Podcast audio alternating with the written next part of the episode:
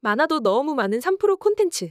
원하는 코너만 쉽게 찾아서 듣고 싶다면 지금 3프로 앱을 설치해 보세요. 3프로의 모든 콘텐츠를 가장 잘 정리해 놓았습니다. 네, 네. 마니커 닭고기와 함께 근육 빵빵 키워보시기 바라겠고요. 네. 우리 경제 근육은 또 우리 교수님과 함께 키워보도록 하겠습니다. 우리 김영익 박사님 어서 오십시오. 어서 오세요. 네, 안녕하십니까. 네, 얼마나 뵙겠습니다. 아이고 너무 저평가돼. 우리나라 시장 많이 저평가돼 있다는 얘기는 근데 사실 언제부터 하셨다고요? 한 20년? 오래됐죠. 예. 오래됐어요. 정말 오래된 얘기인데 네. 뭐 지금도 여전히 저평가인 것 같은데 특별히 박사님 처음 주식 할 때는 그런 얘기 안, 안 했었죠. 예, 제가 88년 증권회사 그러니까 들어갔을 그때는 그런 얘기 없었어요. 아 그때는 고평가였나 그때는 좀? 예, 정말 주식시장이 사상 첫천 천 찍었을 때죠. 그때. 예 맞습니다. 아, 막 사람들 막 미쳐 돌아갈 때. 예 예. 네. 막 집에 막 이렇게 다 싸들고 와서 막 그런 거 하실 때가 그 이제 객장에 네. 객장에 장바구니가 쫙. 아, 줄서 있고. 음. 예, 그때는 사이버 주문이 아니라 그 주문 표를 받아가지고 음. 매수 매도 주문 표를 받아가지고 네. 예, 입력하던 때였거든요. 그래서 그게 이렇게 많이 쌓이고 그랬었어요. 네. 아, 그것도 그래 손빠른 그 단말 직원이 필요했던. 예 네. 맞습니다. 탁탁탁. 네. 한전 200주요. 타닥. 그래서 네. 파워풀한 지점장님한테 붙었어야 돼. 아, 사원한테 붙으면 주문이 늦게 들어가. 예 예. 뭐 그런 때가 있었는데 하여튼 네. 우리나라 주식은 이제 저평가라는 얘기는 워낙 많이 들었고요. 예. 그게 뭐 우리나라 지배 구조 때문이다 혹은 뭐 지정학적 문제다 등등 수많은 얘기들이 있긴 한데 예. 어, 우리는 지금 늘 저평가돼 있는 것보다 더 저평가돼 있습니까? 아니면 그냥 평소 저 얼마나 저평가돼 있다고 보세요? 예, 평소보다 더 저평가되어 있는 것 지금 같습니다. 지금 현재 예, 예. 아 우선 그 네. 작년에 세계 그 주요 주가 지수인데요. 예. 예, 작년에는 세계 제가 보는 주가 지수 평균 16% 올랐어요. 작년에는 괜찮았습니다. 뭐 작년에 코스닥이 28%, 코스피가 19% 올랐으니까. 근데 올해 들어서 지난 주말까지 이거 세계 주요 주가 상승률입니다. 작년 거부터 한번 좀 보여주세요. 예. 작년 거는 나스닥이 43% 오르고요. 우리 3등 했네 코스닥이. 예, 3등 했습니다. 작년. 음. 뭐 저평가 지금 한 달 된 거야? 예, 작년에는 괜찮았습니다. 작년이 괜찮았어요? 예. 전혀 느낌이 안 오네. 예, 그런데 2022년에 보면요. 네. 이게 나스닥하고 코스닥이 제일 많이 떨어졌었어요. 22년? 2022년. 네. 2022년 주가는 제가 안 그렸습니다. 재작년에 예, 예. 예. 예, 그런데 작년에는 예, 재작년에 제일 많이 떨어졌던 코- 나스닥하고 코스피가 제일 아, 코스닥이 제일 많이 그 올랐었죠. 재작년에 제일 많이 떨어졌으니까 일본은 어떻게 돼 작년에? 작년에 올라갔죠. 예, 일본. 28%는 올랐습니다. 작년에. 그 일본이나 뭐 코스닥이나 똑같네. 예, 예, 코스닥 비슷했습니다. 27.9니까. 아. 예, 예. 그 재작년 엄청 빠진 것 때문에 작년은 좀 괜찮았고 예, 예. 올해는 다시 좀안 좋은 예. 거예요? 올해 들어서는 일본이 제일 많이 올랐고요. 네. 우리 코스피가 제일 많이 떨어졌습니다. 지난 주말까지입니다. 아 홍콩을 추월해 버렸네. 예, 예. 어제 좀 올라가지고 조금 비슷할 것 같습니다만, 어. 예, 코스피, 코스닥이 세계에서 가장 야, 많이 떨어진 주가 지수가 홍콩을 됐어요. 추월해 버렸어요. 예. 음. 근데 그안 오- 좋다는 홍콩까지 추월했어요. 네. 아유 추월해 버렸네. 고생했다. 그러면 올해 우리 주가가 이렇게 왜 떨어졌는가? 물론 작년에 우리 주가 세계 평균보다 많이 올랐지만요. 뭐 저는 수급은 잘 안 보지만 그래도 수급상 좀 꼬였다 네. 이런 이야기가 있는데요. 예, 수급상 기관이 너무 많이 팔아버렸어요. 예, 그래서 저희가 예, 각 경제 주체 주식 누적 순매수하고 코스피하고 상관계수를 한번 구해본 겁니다. 물론 기간에 따르지만요. 예, 개인이 예, 주식을 샀을 때는 대체적으로 주가가 하락했었어요. 저 왼쪽 예. 그래프인가요? 예, 이게 왼쪽 그래프가 개인 누적 순매수하고 코스피인데요. 물론 어떤 때는 상관계수가 1에 가까울 때도 있는데요. 근데 평균적으로는 상관계수가 2020년 이후로 구해보면은 마이너스 0.47 정도 되거든요. 이거는 개인이 주식을 샀을 때 코스피는 하락했다. 야 그러네. 예. 그 다음에 이제, 다 사니까 22년도에 하락해 버리네. 예. 어. 그 다음에 애국인은 상관계수가 0.43 플러스가 나옵니다. 그래서 아. 대체로 애국인이 주식을 살 때 우리 코스피가 올랐다 음. 이렇게 볼 수가 있습니다. 그래서 이제 남은 게 기간인데요. 예, 기간하고는 상관계수가 0.2 나오는데요. 예, 그런데 최근에 보니까 최근 25일 상관계수인데요.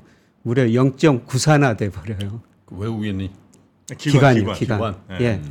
그러니까 올해 그 지금 주가가 많이 떨어졌던 거는 기관이 많이 팔았기 때문입니다. 어제까지 보니까 코스피 시장에서 예, 개인이 한 3조 천억, 3조 4천억 팔았고 샀습니다. 순매수했습니다. 개인요? 예, 예. 그 다음에 어, 외국인도 한 3조 천억 샀는데요. 예. 우리 기관들이 뭐 연기금, 금융 투자에서 기관들을 많이 만나시잖아요. 예. 기관들은 왜 파는 거예요? 이렇게 접근가. 예, 그래서 저도 이 데이터 보고 예. 여러 기관 투자자들 좀 만나보고요. 그다음에 자산운용사 사장 만나봤는데 작년 11월, 12월에 기관들이 주식을 많이 샀거든요. 예. 네. 그러다 보니까 이익 실현했다.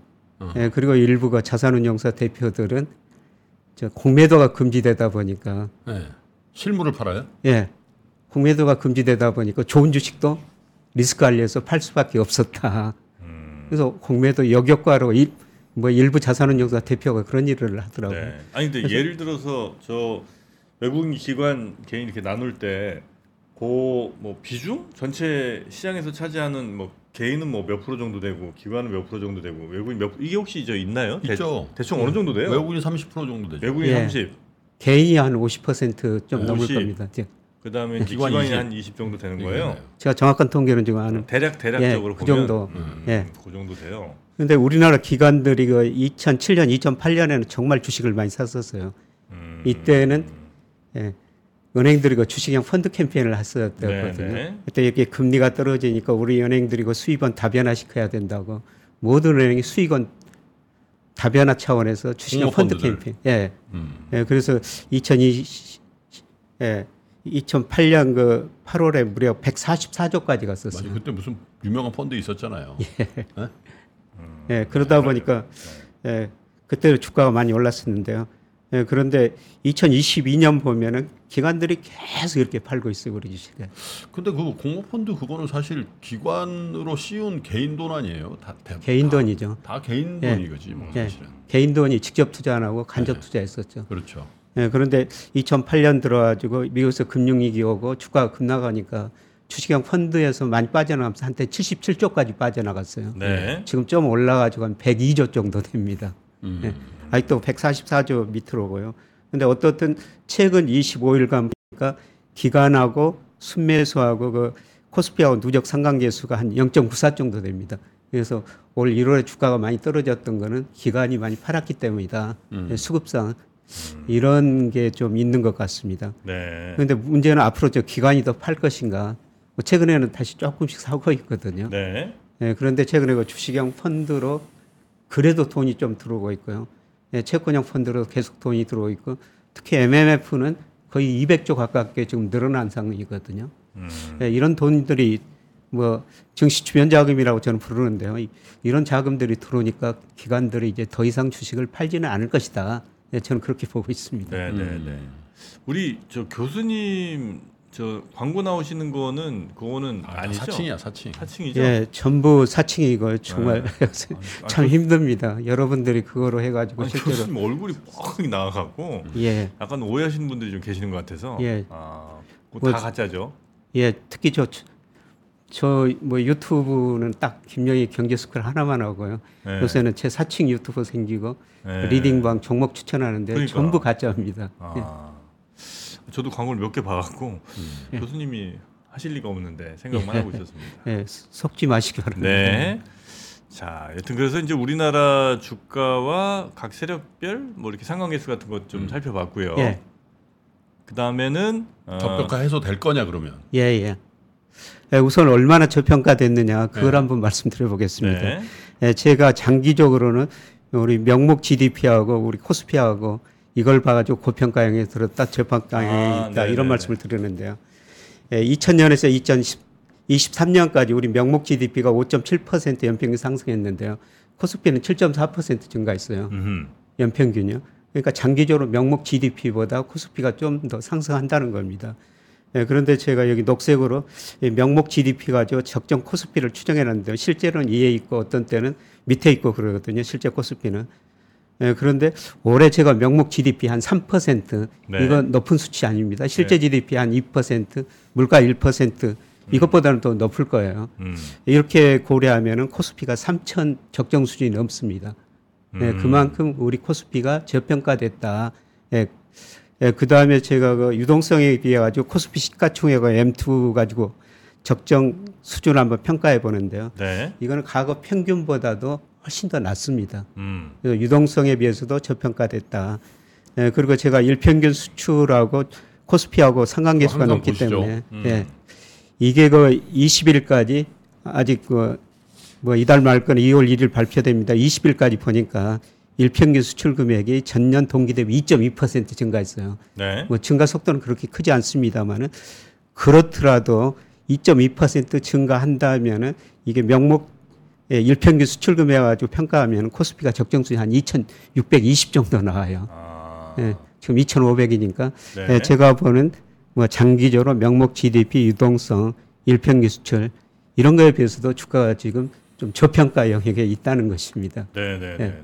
희한하네. 뭐 나름 주가 좀 올리려는 노력을 많이 하- 했던 것 같은데 무슨 공매도도 금지해봐, 뭐 세금도 어떻게 한다고 해봐. 그랬는데도 이렇게 저평가 지금 현재 더 된 상태네요. 예, 그렇습니다. 네. 예, 정책 수단이 전혀 그냥 안 않는 건가요? 맥히고요. 예. 어. 여튼 뭐 수출, 유동성, 그다음에 성장 등등과 비교해서도 현재는 저평가 상태다. 예. 다른 때보다 더 저평가다. 우리나라는 저평가가 됐었던 건 맞지만 지금 유독 더 저평가다. 예, 그렇습니다. 네.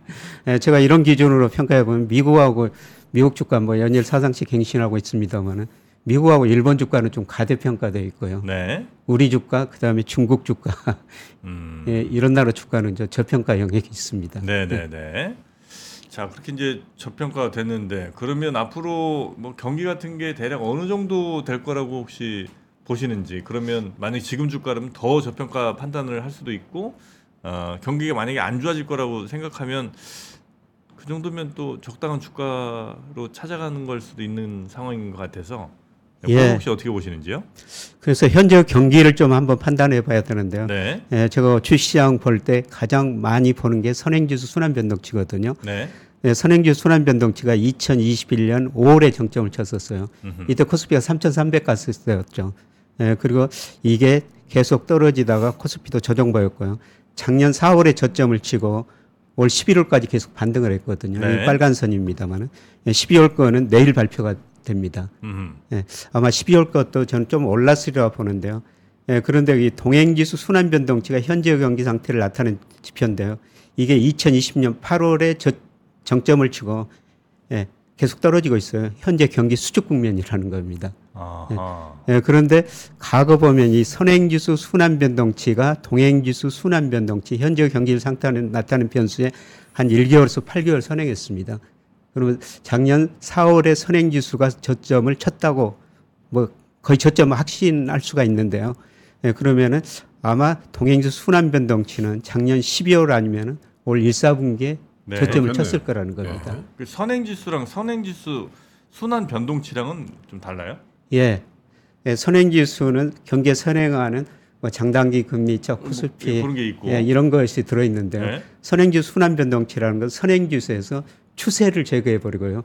예, 사이클만 구한 겁니다. 아. 예, 그래서 순환 변동치 가지고 우리가 경기를 판단합니다. 이게 올라가면 경기가 좋다, 떨어지면 경기가 나쁘다 이렇게 아, 평가하는데요.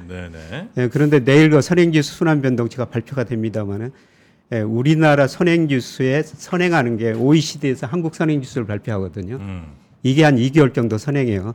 작년 2월에 OECD 선행지수가 저점을 쳤습니다. 네네. 예, 그리고 우리 선행지수 순환 변동치는 4월에 저점을 쳤고요. 이게 12월까지 올랐었습니다. 음. 네. 그래서 경기가 이제 저는 저점 무렵에 있다 이렇게 보는데요. 예, 그러면은 경기가 저점을 치고 확장 국면이 어느 정도 되느냐. 예, 1순환에서 12순환 뭐 쭉 평균 구해 보니까요. 뭐예요? 1순환에서 12순환이? 아, 지금 12번째 순환이에요? 예, 예. 어. 예, 경기가 이제 좋아졌다 나쁘다 사이클이 있는데 아. 우리가 12번 순환을 거친 것 같습니다. 근데 평균 확장 국면이 33개월 정도 됩니다. 네. 예. 물론 짧게는 17개월, 길게는 54개월. 그러니까 저점을 치고 경기가 확장 국면 보이면은 평균적으로 한 30개월 이상 확장 국면을 보였다는 겁니다. 3년 가까이 간다는 거죠. 예. 그래서 이거로 보면은 올해하고 내년에는 경기 확장 국면이 있을 수 있다. 음. 네, 확장 국면이다. 이렇게 볼 수가 있는 거죠. 물론 우리 가계 부채 놓고 예, 기업들 투자가 많이 늘어나, 늘어나지 않으면서요. 경기 음. 경기 바닥을 칠 것이다라고 보시는 거예요? 예, 그렇습니다. 어. 예. 근데 근데 뭐 속도는 수출 그렇게 같은 지표가 예. 작년에 바닥을 치고 올라오곤 있죠. 예, 그렇습니다. 그래서 작년에 우리 경제가 1.4% 성장했고 특히 4분기는 뭐 전기비 0.6, 미국식 연율로 따지면 2.5%인데요. 예, 내용 보니까 수출이 성장을 주도했거든요. 그렇죠. 예, 수출이 감소하다가 작년 10월부터 증가세로 돌아섰고요. 그다음에 올 그 1월 통계 보더라도 수출이 그 증가로 계속 하고 있거든요. 네. 근데 품목별로 보면은 반도체 수출이 한 20% 20일까지 전년 동기 대비 증가했고요.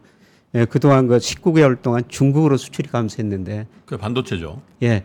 우리 그 반도체 수출 중 약 50% 이상이 중국. 홍콩 중국으로 하거든요.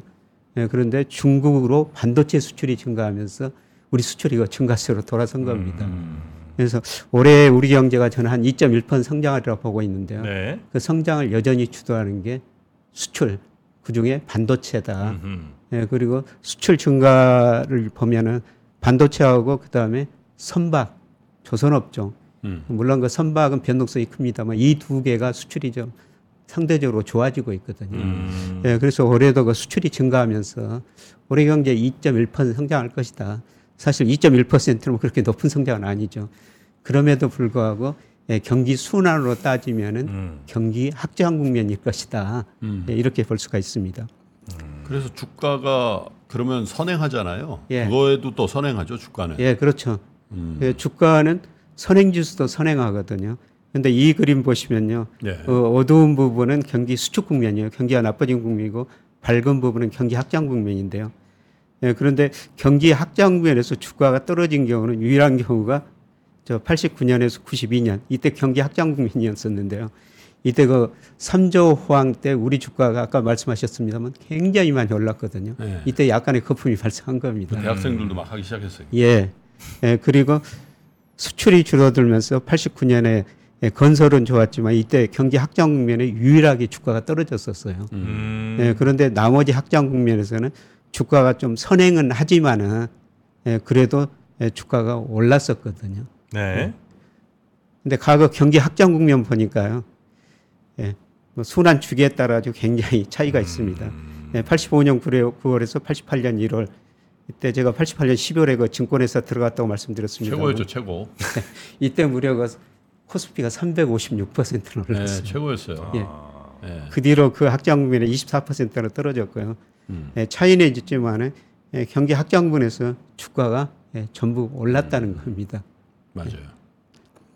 그래서 어떤 업종이 국면에 많이 올랐느냐?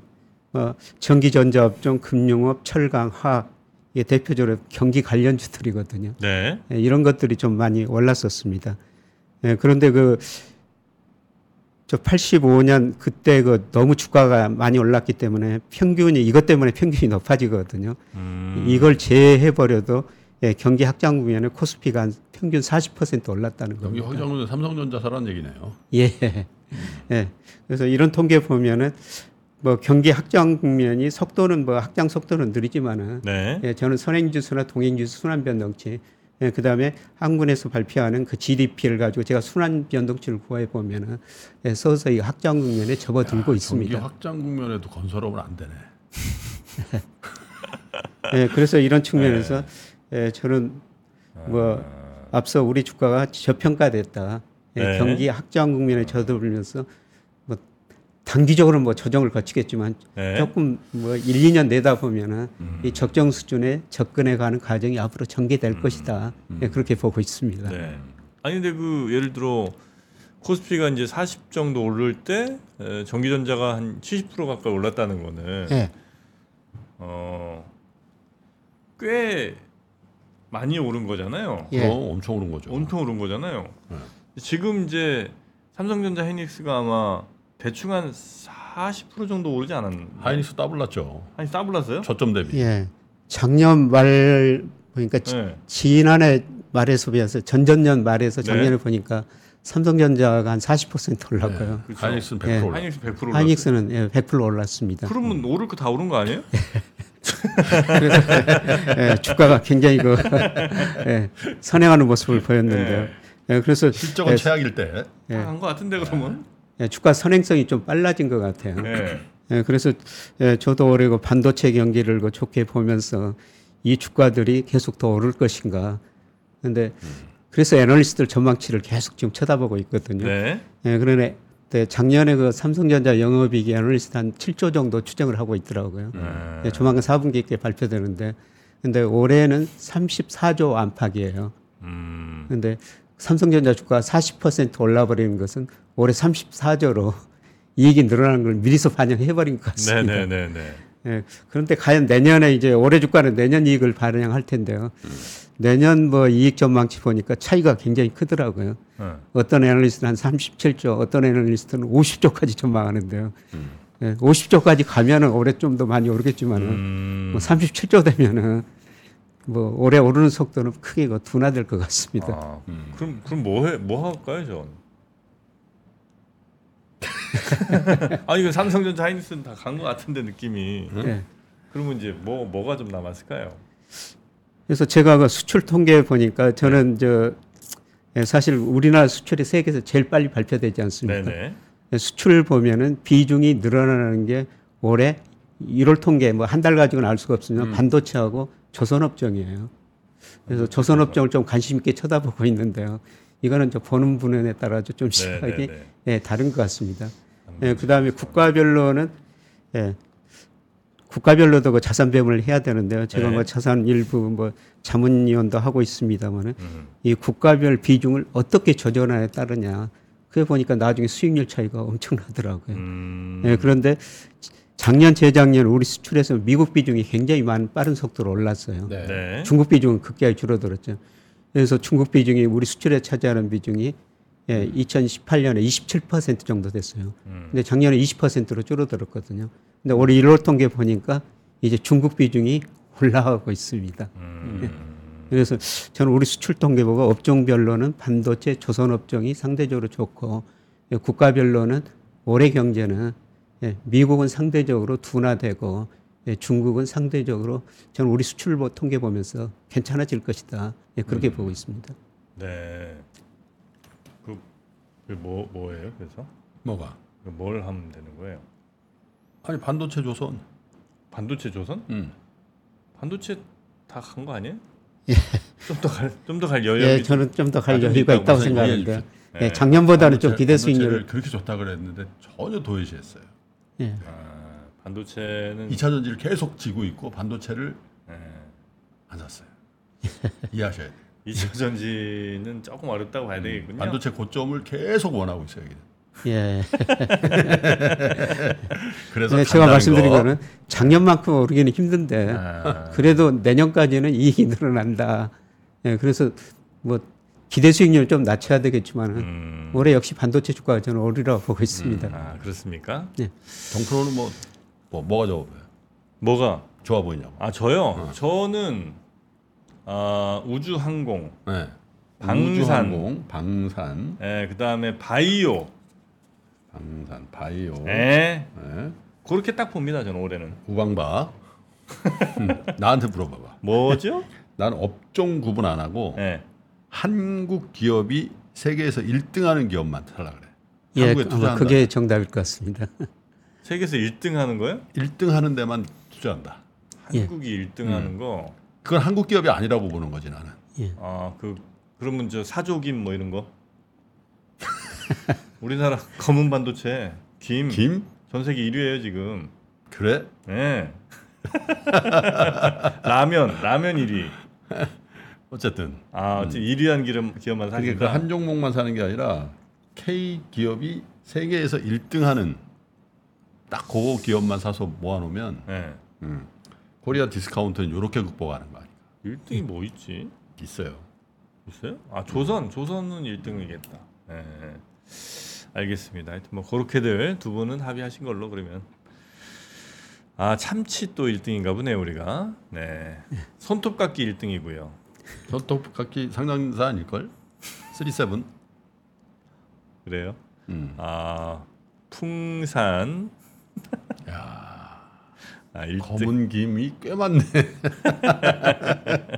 네, 지금 맛있습니다. 지도표 성경김 아 그것도 예전에 맛있었는데 요즘 어떤지 모르겠네요. 자 박사님께 마지막 질문 하나 네. 드리겠습니다. 미국 주식은 그러면 정리할까요?